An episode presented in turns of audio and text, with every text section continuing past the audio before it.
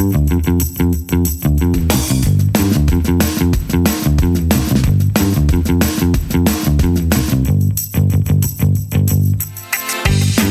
to Weekly Grooves. My name is Tim Houlihan. And I'm Kurt Nelson. Weekly Grooves is our short form podcast where we take a current topic and look at it through a behavioral lens. Absolutely. And if you want to get more in depth around some behavioral science topics, listen to our long form podcast called Behavioral Grooves, where we interview researchers, practitioners, and accidental behavioral scientists to understand why we do what we do. And we get in depth on that. Weekly Grooves. Not in depth. Not so much in depth, but we talk about some really cool and fun topics In the headlines that today. are in the headlines. And so, Tim, what are we going to talk about today? So recently, I saw a video in social media of uh, somebody uh, in their airline seat getting pushed and punched. The, the, the seat was being punched, not the person, but the seat was being punched from behind with somebody who was irritated that the passenger was reclining. Ah, the the the uh, age old question of Who owns the space? right. So is that what we're going to talk about? let's like talk about why that. people punch the other seat? Let's talk about who owns the seat and what we can, what behavioral science can inform us about how to resolve that. All right. So so people have strong opinions on this. You you think so? Yes, I think they do. I've gotten into some some conversations on this in, in the past. Tell us Do you it. have do you have any experience yourself? What what where are you on this? What's what's an experience that you've had about reclining or being reclined upon? Well, uh, it, of course, I've had this the experience of being in the seat, reclining, and someone either being very difficult by you know put, putting their knee up or you know intentionally kind of pushing and making it known in these very passive aggressive ways that they don't like the fact that I'm reclining Oh, they must have been from Minnesota. because that's where the ultimate in passive aggressive comes from. They didn't use the knee defender though that stops you fully from They did not. No, they did not have the knee defender, which Okay. uh, yeah, well, which we'll link to in the episode notes. All right. Well, and that's and you, you've had this experience too, Well, right? I, I remember very specifically. This is over 20 years ago. I was uh, working. I had worked at a, a, a program three days where I had very little sleep, two to maybe five hours of sleep every night. It was the end of the day on a Friday, and I was flying home. And the only thing I wanted was to just lean my seat back and get that three and a half hours of sleep that I could get on this thing. Um, and uh, instead, I wasn't able to do that because there was a little old lady who wasn't actually in the seat behind me to begin with. She switched with somebody else to be in that seat. Oh, so so so you're you're somehow you're rationalizing this. I am. This is this is it. So These she facts, was. but- but- so you know, when the plane takes off, I put my seat back, and all of a sudden I get tap tap tap tap, and excuse me On your shoulder? Like- on my shoulder. Yep. All right. I can't read when you do that. Can we move your seat up? And and she looked like my mom, so I, I Oh, yeah. So I moved up the seat, and then you know they served some food after an hour or so, and they served some food, and then the food went away, and I thought, well, all right, I have been nice to you, so now you will be nice to me, and I will lean my Oh. seat back now, and you So- will let me do that. And you were communicating telepathically with her. Of course I was. the the tired, worn out Kurt that I was. I was like, this is my thought process. And I leaned back and once again, tap, tap, Oh, tap, you- tap. yeah, you And I was. I was not a happy person, but again, well, what did you she do? reminded me of my mom, so I just sat up and fumed the entire time and talk about it 20 years later. so you are from Minnesota. yes, I am. All right. So so those are our experiences. But what what can behavioral science tell us about this? well, well, first, who owns the space? Well, that's a big, interesting big question, isn't it? right? And, and I think that is one of the key questions in in how people interpret this, right? So, if there is a recline on my seat, doesn't that imply that I thus own the ability to recline? I have paid for that seat, and that seat reclines, so I should be able to use the full uh, element of that that seat. And there are some seats on many flights that do not recline because they're in exit rows or in front of an exit row Or in the back. or, or in the very back that do not recline. Uh, and uh, some people uh, don't mind that, and some people say, "No, no, I want to make sure I have a reclining seat." Right. So they choose a, a different a different seat. So on the f- surface of it, it would make sense that if the majority of the seats recline, and you've chosen a seat that reclines, that it would be up to you to uh, say, "I'm going to recline" or "I'm not going to recline." Right, but I do believe that there are other people who say, "No, look, I have bought the seat, and the seat is the space that is in front of me." And and to where I'm sitting, and so that space, those four inches, are Right. mine, right? And and I can see, you know, if you're trying to work and you have a laptop and and somebody reclines back, all of a sudden you can't use your laptop as easy, Right.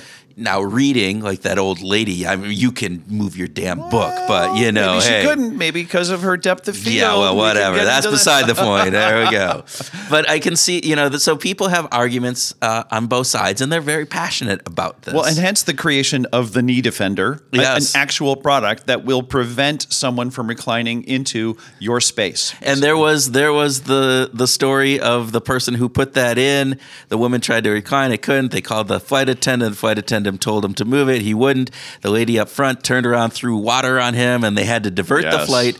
Kick both of those people. Both of off. them got kicked off. Yes. So I mean, it is. It's a it's a emotional piece, which is why behavioral science Ah, yes, yes, is yes, yes. perfect for this. So Okay. let's talk about that. Okay, so what what what have we got? We've got endowment endowment effect going in a big way, right? For for both the people who are sitting in the seat that they're wanting to recline and the seat behind them. Well, both have a sense of it- it- endowment, right? Yeah, because so endowment effect. So for those people, is this idea that hey, if I own something, then I value that more than say you don't. And the, the classic study is on the coffee mug, right? So Yeah. so you gave the kid the coffee mug, and now for them to sell that coffee mug, they want fifteen dollars. But you know, if you asked another kid to buy the coffee mug, college student, which is what they were using, they're going, ah, I buy it for two dollars, five dollars, Right. You know, something like Right. that. And so And, it's and then the as exact the, same mug, and, and then as soon switch, as the tables are changed and turned, then the person who has the coffee mug says, "No, no, no, I want fifteen bucks for it."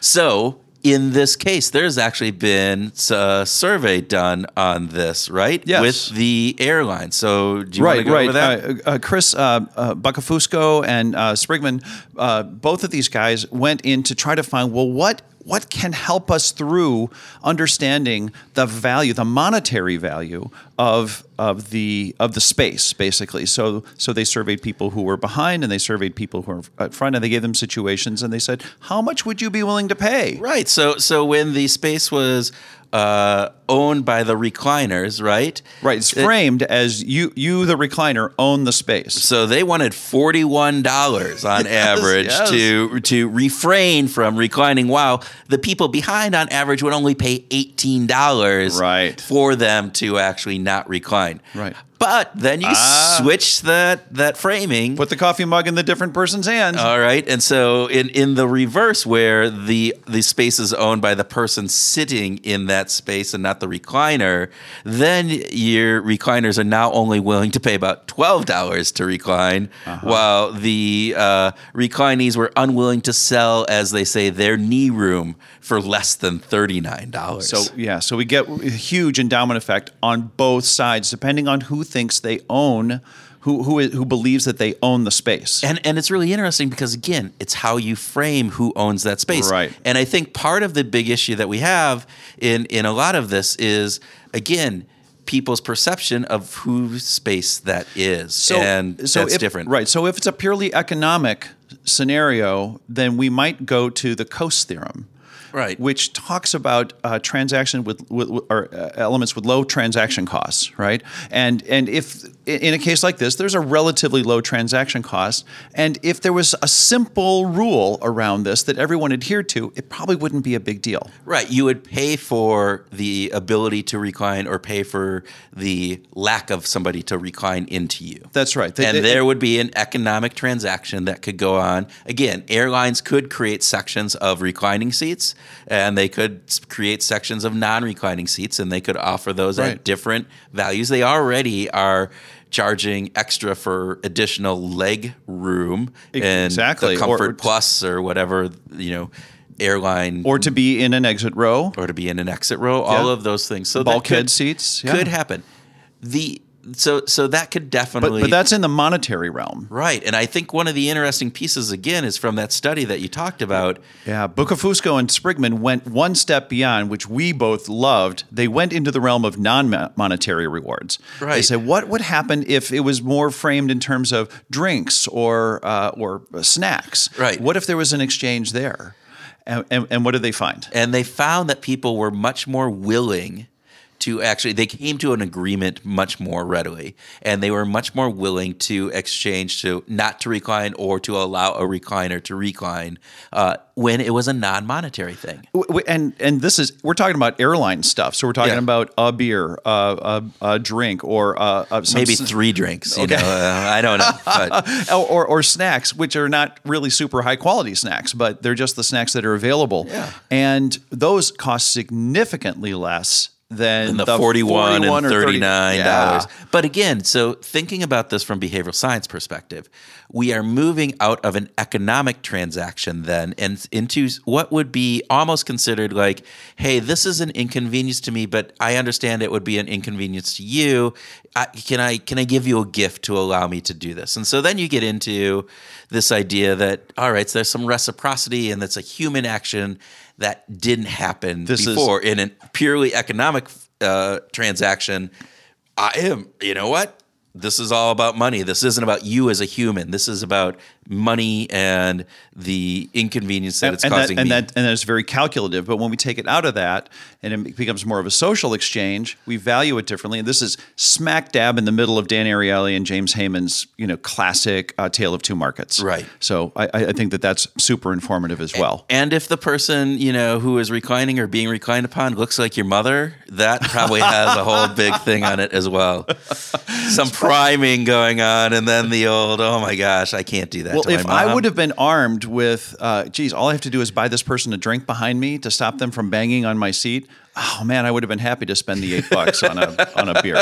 Oh, that would have been so much better. Okay. Exactly. All right. So to recap, we have uh, this classic kind of problem where people don't know who owns the space Yes. and they have this endowment effect because I feel I own it whereas you feel you own it and so I am I I, I have the right to do what I want to do with that space That's so right. there's the endowment effect um, reciprocity is typically low in these situations Right. Maybe you get it out of that economic bargaining and you become a, Exactly. get a human aspect into it again Exactly. with some of those non-monetary gifts Get into the social exchange, and then reciprocity can become more meaningful to us. Right. Yep. You have uh, the Coase theory, which talks about, hey, if if we actually just put this into uh, an economic model, we should be able to come to an agreement about what the value of that is. And airlines could do that. Uh, again, if there's low transaction costs in that and how it's done, Yeah. that should be an easy solution to this problem. Uh, although it'd be one more charge, upcharge that these airlines are charging. They're So- always looking for ways to make more money. So, I'm amazed they haven't done it already. so the first recommendation would be airlines get your stuff together, make it clear to uh, all the passengers who owns that space. it's the recliner, by the way. And the second thing would be if you find yourself in this situation, go to the drink cart first.